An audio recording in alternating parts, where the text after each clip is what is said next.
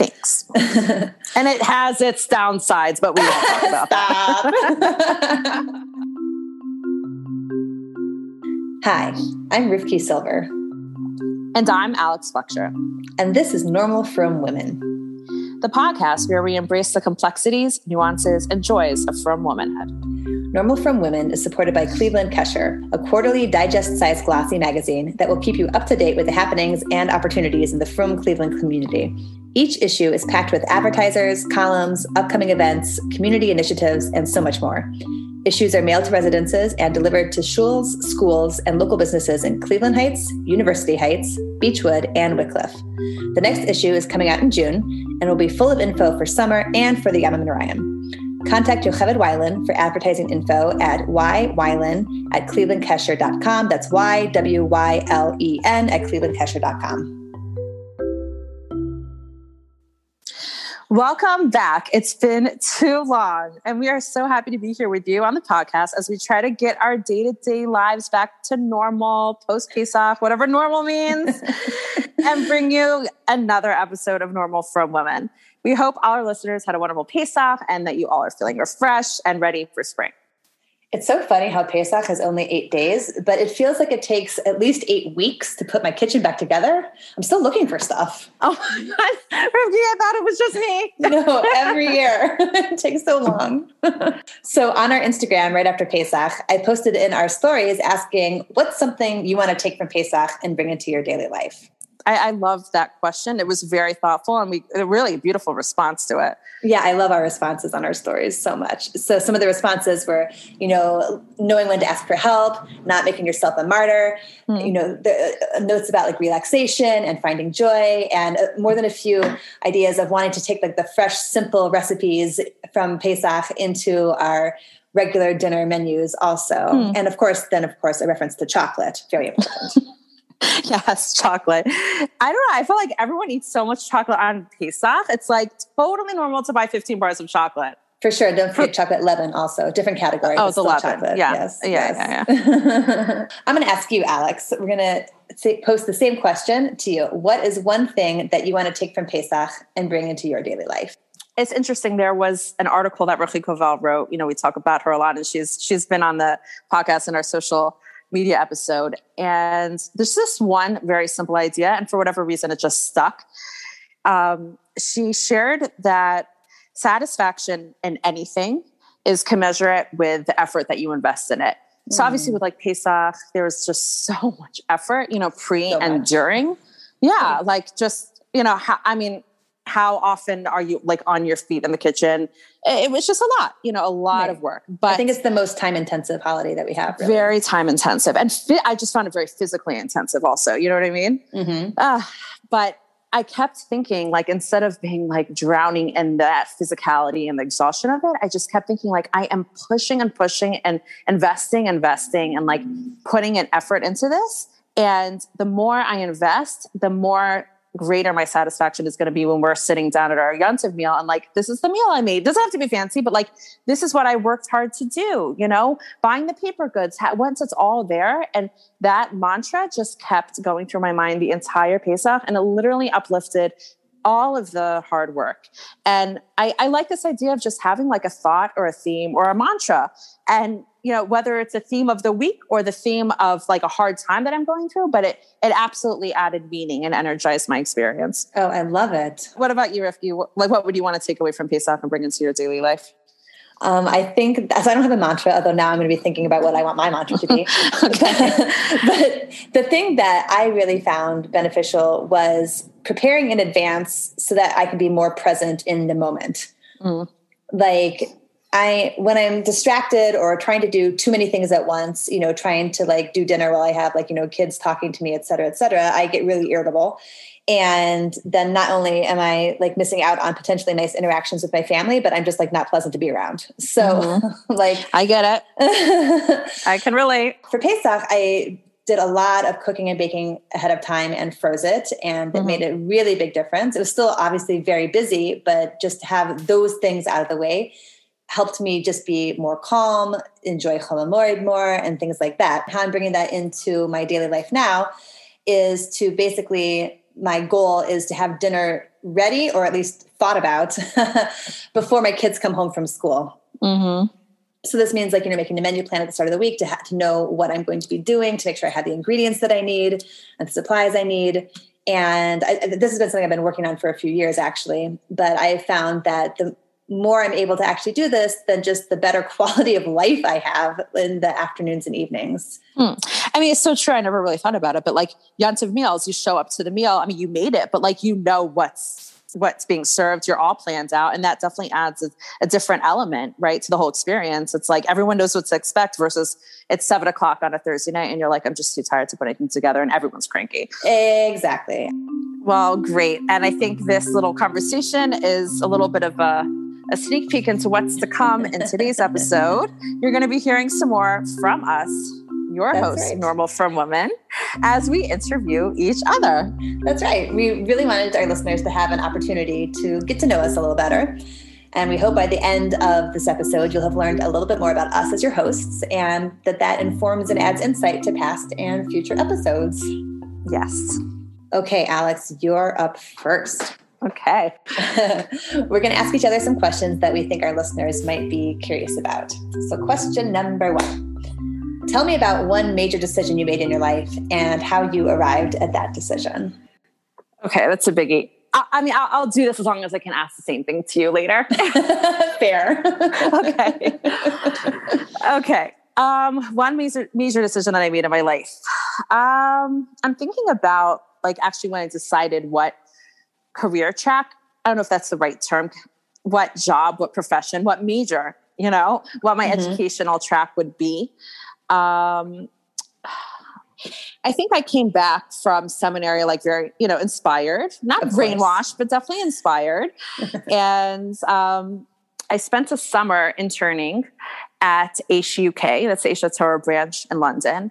How did you get to London? How did that happen? That was really cool. So I was in Stern um, and one of my friends, her brother was the program director out there in, in London. Oh, cool. And I was telling her, like at that time, I like wanted to marry a kiruv rabbi. I was like very into. I was doing partners in Torah in Manhattan, you know, Aish Torah, and all these different things. And she's like, oh, and I also was at that time, you know, my undergraduate degree is in English communications mm-hmm. um, with a focus on public relations. So she's like, my, I have the perfect shidduch for you, you know, like my my my brother-in-law runs Aish Torah in London, and they are looking for an intern to do their marketing.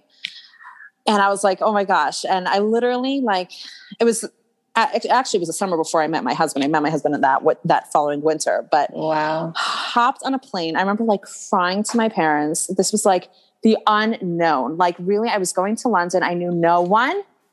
They were putting me up in some apartment with some other single girls. I am a British citizen, believe it or not, because my father's British. That's right. So, yeah, I have a British passport. So in a way that I was like excited about that. But I I just showed up there and the the epiphany really was in my in my working there is I would be writing, sitting at the computer all day. You know, I was helping them write their um, what was it called at the time like a yearly report you know of all okay. of all of their events and things like that and i was writing about all of their programming and it just hit me like I don't want to be the one writing about these things. I want to be the one doing these things. Wow. And I still remember literally exactly where I was sitting, like when I had that realization. And I didn't go into kiruv, but I definitely left. I, I, I veered away from the writing PR communications, and then I decided to get a master's in Jewish education. Wow. And that, yeah, that was really like that key turning point. I then went to teach in a um, non-religious community school right. where yeah where my students were not from. And i taught Limmudei Kodesh and i also taught english um, middle school. So i had the best of both worlds there. That really is. that's skills. so fantastic. Yeah, yeah. and um, and the funny thing is like now now i'm back to my writing you know and i, I actually am taking i hiatus from teaching. I don't know how long probably for a while. I taught in the classroom. Gosh i taught you know 18 years or so and just the grading and all that i'm sort of done if i go back to administration or something like that that that i think would be my next foray into education but Makes just sense. to wrap up you know it's just like you make these decisions but nothing is set in stone you know like And now I'm back to plan A, which was, you know, writing. And now I, I work with Aish over here in Cleveland as a volunteer doing programming. You know, it's it's exactly all come full circle. So that that was that was my my decision. Oh, that's beautiful. And I love that how you illustrated kind of that throughout life. You know, sometimes I think that maybe when we're when we're getting our degree or we're young and we are still embarking on our, you know, life journey, so to speak like we think that it's going to be like this linear process that like oh i'm going to major in x and then i'm going to do x. And, like, and the reality is that it's so much more fluid than that because life circumstances are always changing. And i love how you showed that you are using your skill set but you've been so fluid in the way that you've been able to use it and that it's not that's a bracha to be able to use your skill set in different ways throughout life as your life circumstances change Yes, I hope so. And but there's a lack of stability in that. And for some people, they okay, like fair. working in the same school for 30 years. That could never have been me. You know what I mean? this fits me much more. So I exactly you have, that you recognize it. Right. And you have to know yourself. Exactly. There's yes. different types and they're both and they're all normal, right? so um, so question number two is what is something that you struggle with in your Yiddishkeit? Okay. Actually sort of relates back to question number one back to those first seeds that were planted, I think, in seminary, mm-hmm. where um, being inspired, feeling connection so strongly, right? Yeah. Definitely being in Israel. Like I remember once davening Shacharis in my seminary and like saying Shemona Esrei and like saying Abraham, Yitzchak, and Yaakov and realizing, looking out the window that like we are in the land of Israel with Abraham, Yitzchak, and Yaakov. Just that yes. I felt so connected, right? Absolutely. And then like coming home and like, why would you ever sever that? Why would you, or why would I rather? This is what was going on in my head. Why would you ever not daven? How would you skip that? You love this. This is your lifeline. And as the years went by with more, you know, responsibilities and being an adult and other things that were important that then were added to my life, right? Before it's right. just you and your self development and who and your identity and who you're becoming. And then all of a sudden, you know, you get married, you have children, you have jobs, you have other responsibilities. There's just so many other things that now are are fitting there that need right. attention. You have chronic and, sleep deprivation. right, there we go. that that is a big struggle of mine is staying connected, staying motivated, and I will even add finding meaning. Mm. There are mm. many times where I am like, I know I found meaning in this, whatever ritual, mitzvah, observance, but this is not feeling meaningful to me anymore. And sometimes that scares me. I'm being a little raw here. Mm. No, but it scares it's... me sometimes. It's like, why? It's just, I'm not feeling it. You know, does it mean yeah. that there's no meaning there? No, it's more me. It's, it's, I have to work harder to make this more, um, to feel more connected to whatever it is that that I'm not feeling at that moment. From what I understand from conversations I've had with friends, it's so normal. And I remember back when I was in seminary, that Rabbi Shalkovsky, the Menahel of um, Neve Yerushalayim, where I went to seminary, he had said that there's going to be times when you don't feel connected to davening, but you still should daven. That way, when you are in a place where you're feeling more inspired, like your muscles haven't atrophied, so to speak. So, number three, when you're out there in the outside world in whatever capacity, what about being an observant Jewish woman makes you beam with pride? Wow. It, you know, talking about like when we're out there in the outside world, I mean, I'm thinking about like when you're walking in the mall, you know, like no matter how, right. how cute you're dressed, like you're still different. You're still making a statement to the world that like we yeah. follow a different set of laws, we follow different standards. I'm very conscious of that as a firm person, you know, um, that I'm never going to blend in. I don't even see that necessarily as a value that I need to blend in. Like, I guess it's sort of leading me to really a pride that I have about tznius. Mm-hmm. Um, I, I really do feel, I feel privileged, honestly. I feel like it's an honor. It's a badge of honor for a Jewish woman um, yeah. to, to dress tzniously, to, to let her inner self shine. And you know, you know those women where it's like you see them who are just beautiful inside and out and and due to their beautiful composure and you know they're following halacha and following the guidelines of tznius it's like they have there's like a special shine to them. It's like their inner essence like really shines forth. Right and when you yeah. when you see it and people like you, you can't even put it in words. You know it. Like they you know and, and right, i think all of us have it to, to an extent. Yes yeah, exactly. and it, it's on a spiritual level i think. I agree. Um, and I, I'm proud of that. And I may not always, you know, I'm right today. I'm wearing a sweatshirt and a black slinky skirt and my Nikes. You know what I mean? I don't know if I'm feeling it, um, but you know, it doesn't mean I have to look gorgeous to feel it. It's not about what I'm wearing. It's about my intention and my belief that always goes with me, no matter where I am. That I'm not going to let my body be the first thing that people see and be um, the focus of who I am. And I think Beautiful. there's a lot to be proud about with our belief and our practice of, of dressing seriously. Absolutely. Number four, bioblurb version of yourself versus reality. So, what is something that people wouldn't guess about you based on how you present to the public? Okay. uh oh. Um, dish, dish, dish. seriously. Okay, so I'm going to go with like the writing, writing persona. Um, actually, this is sort of funny. a year or two ago, I literally had this experience. It was a year and a half ago. It was right before lockdown. I went to New York for a mishpacha um, mishpacha. You remember this? Remember, this yeah, debate if I'm going or not. Yeah, I remember. Come, yeah, they come in every year. Um, my editor, Shauna Freeman, who is the managing editor of the magazine, and they put on a beautiful dinner um, in Brooklyn for you know all the writers to come and to meet and to schmooze and just camaraderie and there's gifts. I, it's a beautiful. It sounds beautiful absolutely delightful. yeah, really delightful. you could come too, Rivki. Next time we'll go together. Maybe, maybe we're gonna go. I loved it, but you know, of course, like my picture's on the website. So if anyone really wanted to know, they could see the website. I think actually that website was recently launched. So not people hadn't you didn't know what I looked like, but they knew my name. Right. So it which is bizarre because like I'm going to meet people and they're like, "Oh, you're Alexandra Fletcher," and I'm like, "Totally!" Like, "Oh, this is so weird." anyway, so one of the writers who will remain nameless was like, oh, you were Alexandra Fletcher. And I'm like, mm-hmm. And she's like, I totally didn't imagine you that you would look like this. And I'm like, what? She's like, I just, this is really embarrassing. she's like, I thought you were like the totally like brainy, nerdy type because you're so smart.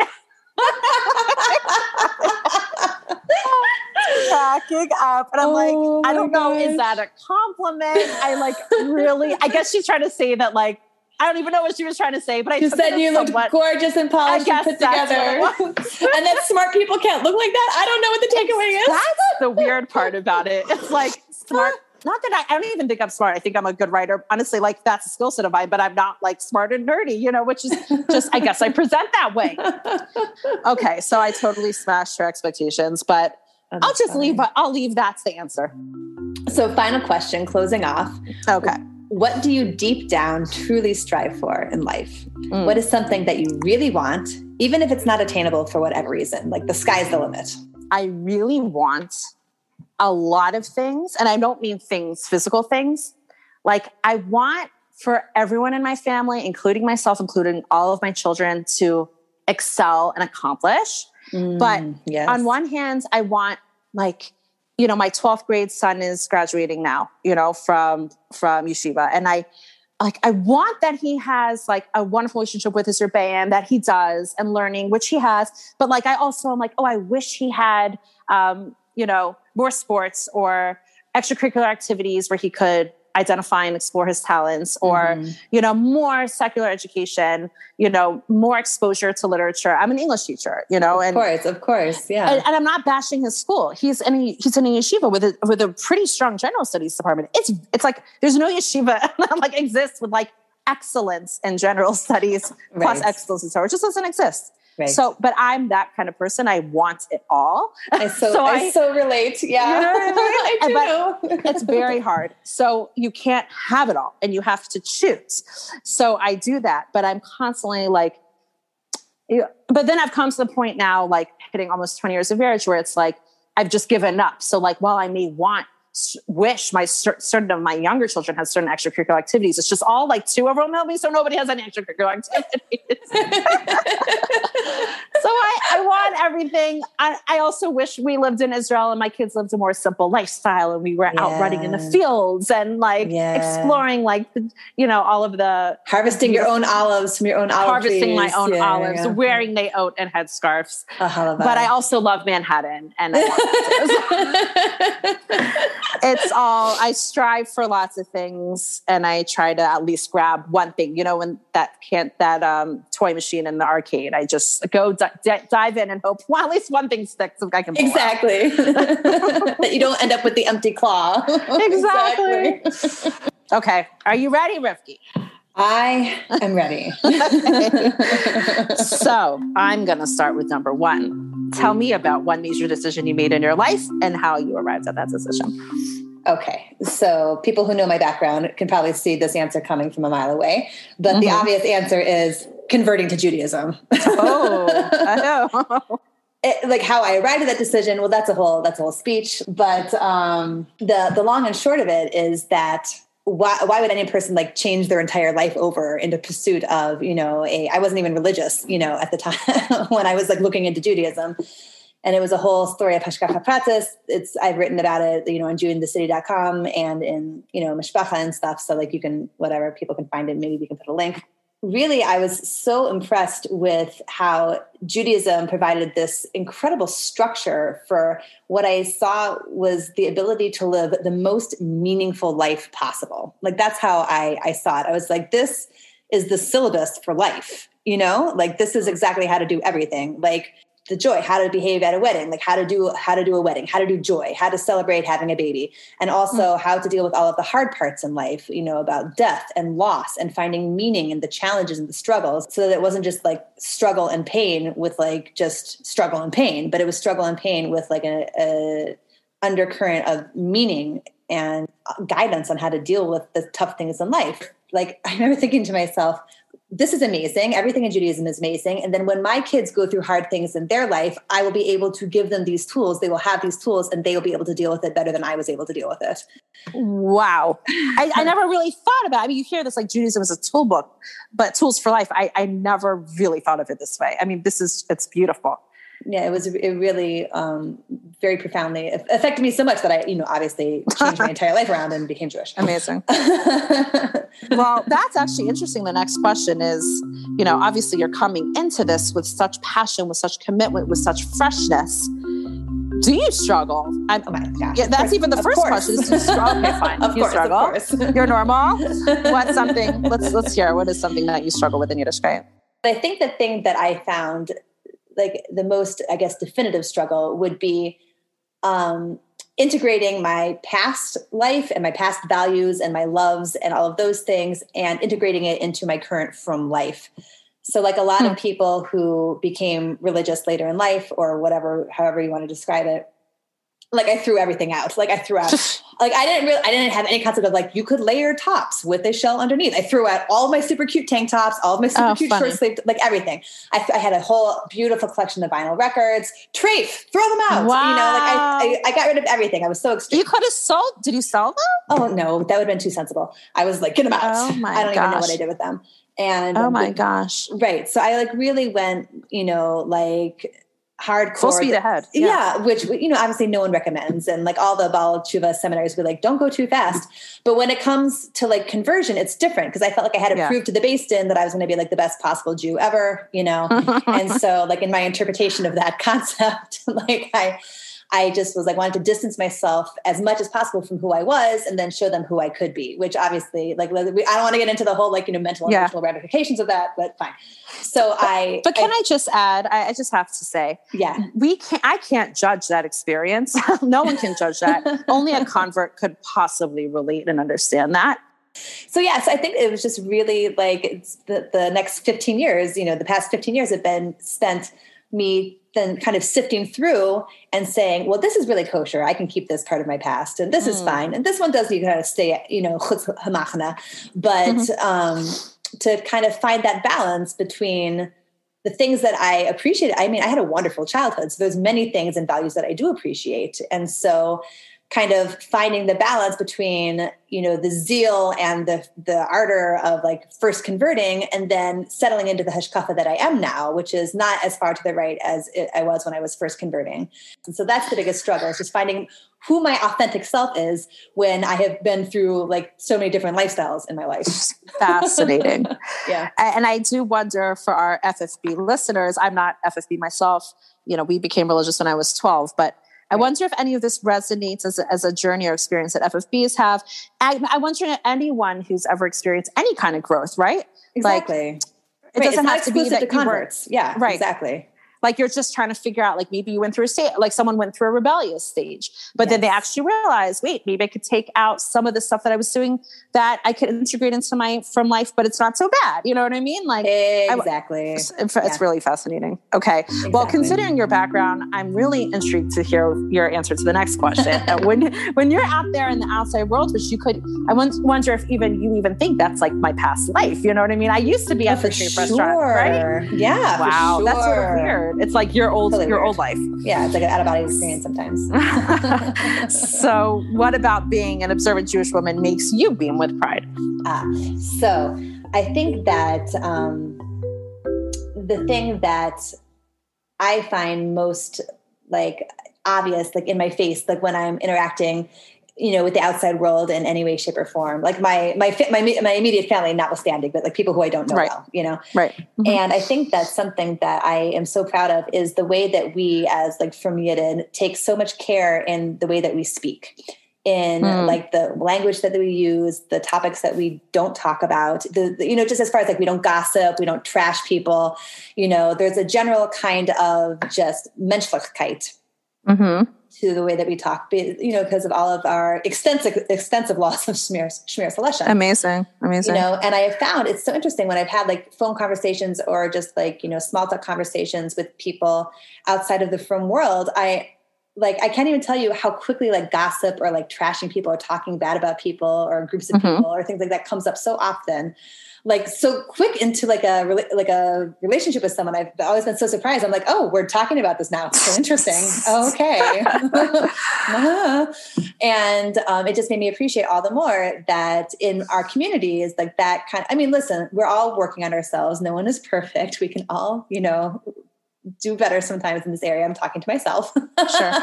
Oh, yeah. But, but, generally speaking, I found that there's just kind of like a, a heightened level of discourse um, among frum people. That and the fact that I've noticed that in the frum community, there's such an emphasis on growth and on personal development mm-hmm. and of constant improving and striving to improve that I always find just, I'm just so proud to be part of a community that is constantly seeking to improve itself and to behave with dignity in class.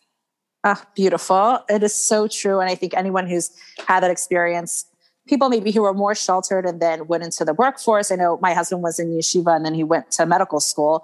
And a lot of his camaraderie, you know, um, you know, in Ner Yisrael, there are a lot of guys that will, you know, do that together. And, and I remember them discussing like, oh my gosh, you go in, into like the medical fields and like the language, you know, like how yeah. people taught like it's so normal. And like when they're coming from the, beis medrash to that like you realize like whoa we have something very very different. Right. And i'm going to add too you know we were talking about tznius i mean that's a whole other thing. Like what what we talk about as friends you know like we don't it, you know generally like we're not talking about inappropriate stuff or making inappropriate jokes. That is such a part of the secular world right? Oh so such a huge part so, your bio blurb version of yourself versus reality, what is something that people would have guessed about you based on how you present to the public? Oh, so bio blurbs always feel so fake to me when I have to write them. I'm always, I'm always dreading it. I'm like, ugh, this is not who I am. I'm like, I can't. oh my gosh. Um, so I like um, Rabbi David Bashevkin has a great approach to bio blurbs where he has in his Twitter bio um, rejected from many prestigious um, awards and uh, institutions. Yeah, I love that. Yeah. And I really I, I, appreciate that, and I relate to it uh, on, a level, on, a, on a deep level because um, I you know I majored in classical music and clarinet performance in my bachelor's. And I had intended to go on and get a master's in clarinet performance because you can't do anything with a bachelor's in clarinet performance. And wow I didn't get into any of my graduate school choices. and I had applied to like three very top tier schools. I didn't get into any of them. And I was like, oh. So it was obviously wow. very, very devastating at the time. I wrote a lot of bad poetry. And, um, but in the, you know, in hindsight, it was a catalyst for me being able to look into Judaism. Like, I don't know if I would have you know found judaism if i had been busy on the track to get my master's and potentially a doctorate in music. So i was kind of in this lull of my life and that's when the hashgacha led me to yiddishkeit. Amazing so, right what a story. I know. I never knew this. Oh, oh here, here you're having it. Yeah. So um, yeah but but at the time i was devastated and you know that even though now in hindsight i can see the hashgacha of it and i can see how it was really a huge bracha but it really seriously undermined my um self-esteem for a very long time because like I felt like such a fraud whenever I would mm. like get uh, an award or I would like present myself as like you know a, a trained classical musician. I'd be like I'm a trained wow. classical musician, but also a fraud. like, oh, off the whole academic Ugh, system. This is garbage. Yeah, you probably like I'm not must not be that good, right? Of course, that's I what I can't imagine. Of course, that's what I Awful. thought. It was, and it this kind of um, insecurity leaked into a lot of like you know it just contributed to the imposter syndrome of like mm-hmm. i'm a writer and i get paid for writing but am i really allowed to call myself a writer you know like mm-hmm. all of these you know these things so um, that's something that i always wish people would know like you know with this bio blurb you know and with any success and any award and any whatever pub- publication or whatever there's always like this little like ball of insecurity just kind of like simmering under the surface mm-hmm. and just like that feeling of you know i didn't go to a fancy college i don't have a degree from like a, a brand name institution and and all of those things and mm-hmm. how like all these little these little things can undermine confidence but like really like what does any of it mean? You know what i mean? Right it's, exactly. So it's look really what you've what achieved today. Yeah look what you've achieved today. Amazing. Yeah, okay. Oh, also, oh, oh, one yeah. more thing. One more quick thing. Yeah. Something else that people may not guess is that I actually really love. Um, I really love being a homemaker, and I love being a stay-at-home mom. And I oh. find I find a lot of satisfaction in domestic tasks. And I feel like, right? But I feel like it's not anything that anyone would ever like want to see on a bio blurb. She really gets satisfaction out of a folded basket of laundry. Like, ah. like, you know, I can feel people's eyes glaze over. Like who wants to relate to that, you know? But like I do, I find it very satisfying. So I just want to give a shout out to anyone who also yes. finds keeping house satisfying. It's okay. I think there needs to be a movement to embrace and to celebrate, right? Celebrate yeah. this part of womanhood. There needs to be some like movie made where everyone's like, oh, I want to do is be a stay at home mom and not make stay at home moms look crazy. Right. I, I think know, there's so much has, beauty in it. And not everyone has the the the choice. And like I I, I understand that, yeah. you know, but like Well, let me rephrase that. I don't yeah. mean stay at home mom because I was just thinking about you, but I mean yeah. like you said, like like taking care of your family, taking care of your house, like the domestic aspects of womanhood. Again, oh, maybe I'm getting into hot water. Not every woman has to has to be domestic. Right. The and husbands well, can do it too. And I, I feel you know like that's I mean? the, but I feel like that's the thing. It's but like, that's the worry. That's the concern there. right. You know that it's you know it's I feel like it's it's more it's more trendy and it's more uh, popular just to like you know be like ugh dinner ugh laundry ugh ugh ugh. Yeah. And I hear that too, and I validate it. I don't think everyone has to like it. I just think that there shouldn't be any shame in actually liking it either. Mm-hmm. That's it. That's all. Okay. Well, we got to re, re, rewrite your your blurb. I, th- I think there's a way we can include all of these things. I'll get on it. yeah. Yeah. Yeah. What do you, Rivki, deep down, truly strive for in life? What is something that you really want, even if it's not, even if it's not attainable for whatever reason? World peace. I want world peace. Ah, wow. You are a hippie, girl. oh, you don't even know. Kumbaya. That's like, I just want everyone to sit and hold hands, Shomer Negiah, and sing Kumbaya. Like, you know, like I just want everyone to get along. Like, I hate when people are fighting with each other. And I just feel like it would be so nice if everyone could interact, you know, b'shalom, like neighbors, family members, if we could all have like inner peace and get rid of our inner conflict. And then, like, the internet would only be full of people like doing nice things and there would never be these like you know snarky takedowns mm-hmm. and no would be judging anyone else for like their choices based on something that they read on the internet and i just feel i just feel like it would be so nice i have to start with my own children so they don't stop you know they could stop yeah, right? with each other endlessly and you know whatever and like uh, but no but really i just feel like to have some like increase in harmony in general like mm. if i could find a way to make that happen like that would be mm. I'd be happy. Well, I love how you're responding to this in such a global perspective, not just like what you personally want. Like you realize that no, but the conflict is the root of so many problems. It is. Right? Yeah. Like worldwide and personal, like Correct. families, all of this. It's all about conflict. Yeah, it is, you know, but it's a lifelong, I feel like it's a lifelong, and that's Torah also. Like we learn to, you know, when we learn and grow and work on ourselves and our own middos, then that helps reduce conflict, you know? Mm-hmm. True. It's, it's, uh, a lifelong, it's a lifelong thing. So, but it's back to your first question, which is Torah as providing those tools. That's right. so full circle, we planned it this way. okay. Um, our next segment of the episode today is our five questions. And we realized it would not make any sense to bring another normal frum woman on. We are going to focus again on ourselves, but not because we are just so egocentric. Honestly, I've always wondered how I would answer the five questions. Same. Yes. okay, good. And I've wondered what you would, especially the dishes in the sink. So let's go straight to it. Rivki, can you fall asleep with the dishes in your sink? Boy, can I. I. I have never had problems with this. Like the opposite. Like I've been, I think, a little bit too comfortable with this one. yes. But um, yes, I actually I have no problem with it. It's totally fine. But I do like when I am able to, I like being able to do it because it just makes my mornings so much more smooth. But if I don't get to it, like I, I don't lose any sleep, it's fine. Mm-hmm. Awesome. What is your favorite mitzvah and why? So I'm laughing because we already talked about this a little bit um, in our answers above. But my favorite mitzvah, when I was thinking about it, is actually tznius for mm. some of the yeah for some of the reasons that you yourself said. You know, um, I love that it gives like this kind of boundaries between what is private and what is public, and what is for you know consumption just within um, you know my own relationship with with Hashem or my relationship with my husband you know as far as like what he can see what we talk about you know what I share with my family what I share with my friends and what I share with the wider world and that there is a you know that idea of there are some things that are just not for public consumption mm. and then that mm-hmm. and then and it makes it precious and it makes it holy you know when there are mm. things mm. that are just for certain relationships what do you do to recharge so I sleep. I love sleeping. I love mm-hmm. napping. Mm-hmm. Um, I like reading books for relaxation. Um, obviously, we've talked about my Candy Crush preference, but I, I find reading a book is more relaxing than playing Candy Crush because I get competitive. And then um, also taking a walk, just going and taking a walk just around the block, like a short mm. walk, I find very, mm-hmm. re- very refreshing. Beautiful. Tell me, Rivki, what do you love about yourself? This is a tricky one to answer. Mm. Um, I'm going to say that I love my agreeability. Agreeability. I don't know if that's really a word, but I'm making it mm. a word. I think it is.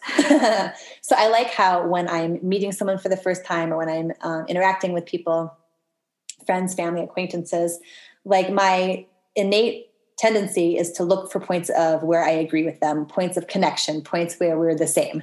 And I find like it just makes like I like connecting to people and I like agreeing with them. And it's it goes back to that, you know, I like people to be um, in peaceful relationship to each other. mm, mm-hmm. Yeah. That's, uh, what do you think the frum world needs more of?